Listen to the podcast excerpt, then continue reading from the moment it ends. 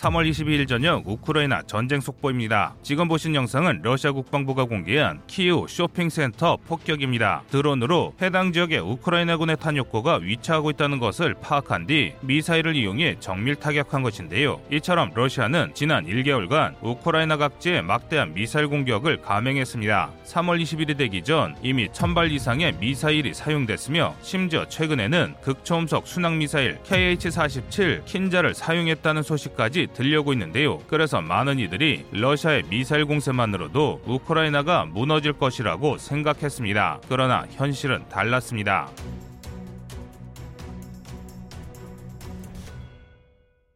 개전 첫날 러시아가 제압했다고 당당히 자신하던 우크라이나 해방공망이 정상적으로 가동하며 러시아군의 미사일들을 격추했고 우크라이나로 서방의 지원이 끊임없이 지원되면서 미사일로 파괴한 것보다 더 많은 탄약과 장비가 우크라이나군에 배치되고 있습니다. 이는 러시아의 공격력보다 우크라이나의 회복력이 빠른 것인데요. 심지어 이제 러시아는 미사일을 생산할 능력이 없습니다. 군사에 대해 잘 모르시는 분들이라도 쉬 짐작하실 수 있을 테지만 미 사일은 굉장히 정밀한 무기입니다. 아주 정확한 자이로스코프와 GPS 유도 장치가 있어야 정확히 물체를 맞출 수 있기 때문인데요. 그런데 바로 이 정밀 부품에서 러시아의 기술과 생산력은 옛 소련 수준을 크게 벗어나지 못했습니다. 한마디로 그리 대단할 게 없다는 것인데요. 그래서 러시아는 미사일 제조에 필요한 상당 부품을 서방에 의존해 왔습니다. 그런데 이 부품 공급망이 완전히 차단됐습니다. 러시아가 자체적으로 만드는 부품으로는 현대 대전에 적합한 성능의 미사일을 만들 수 없을 뿐더러 러시아군이 원하는 생산량을 절대 맞출 수 없는 상황입니다. 게다가 이게 끝이 아닙니다. 어나니머스에 의한 사이버 공격으로 러시아판 지패스인 글로나스의 오류가 굉장히 심각합니다. 3월 3일부터 본격화된 이들의 공격 때문에 상용 GPS를 쓰는 부대가 나왔을 정도인데요. 22일 현재를 기준으로는 글로나스는 복구된 것으로 보이나 그다지 좋은 상황은 아닌 게 분명합니다. 이래서야 미사일이 있어도 쏘기가 쉽지 않은데요. 당연히 진격은커녕 반격을 개시한 우크라이나군의 진격을 차단하는 것조차 쉽지 않습니다. 한마디로 러시아는 현재 아주 심각한 사면 초과입니다. 이를 증명하듯 러시아 언론 콤소몰카야 프라우다에서 러시아군의 피해가 전사 9,861명, 부상 16,153명이라는 보도가 나왔습니다. 해당 기사는 순식간에 수정됐으나 수치가 너무 정확해 사실이 아니냐는 논란이 일고 있는데요. 사실 여부를 떠나 우크라이나가 승세를 기세를 굳히고 있는 것은 분명해 보입니다. 마리우크 함락 직후 근방 도시 코필리우에서 러시아군이 항복했다는 소식도 있는데요. 우크라이나 정부는 러시아와의 평화 협상에서 중립국주의는 인정할 수 있어도 크림반도와 돈바스 등 우크라이나의 영토를 내줄 생각은 절대 없다는 것을 분명히 밝혔습니다. 이는 우세한 전황에서 나오는 자신감으로 보이는데요. 이에 따라 러시아군의 생화학 무기 사용이 가시화되고 있습니다. 재래식 전력으로는 승전은커녕 우크라이나 땅에 서 상황에서 러시아군이 전멸하게 생겼으니 대량 살상 무기로 승부를 보려는 것입니다. 이에 대한 정보들이 속속 들어오고 있는데요. 3월 21일 미국 바이든 대통령은 인터뷰를 통해 러시아가 생화학 무기를 사용할 명백한 징후를 포착했다고 밝혔습니다. 러시아가 우크라이나 침공을 전면 부인하던 2월 중순에 러시아의 침략을 정확히 예견했던 미국이 이렇게 적극적으로 나설 정도라면 이는 정말 명백한 징후가 포착됐다고 볼 수 있는데요.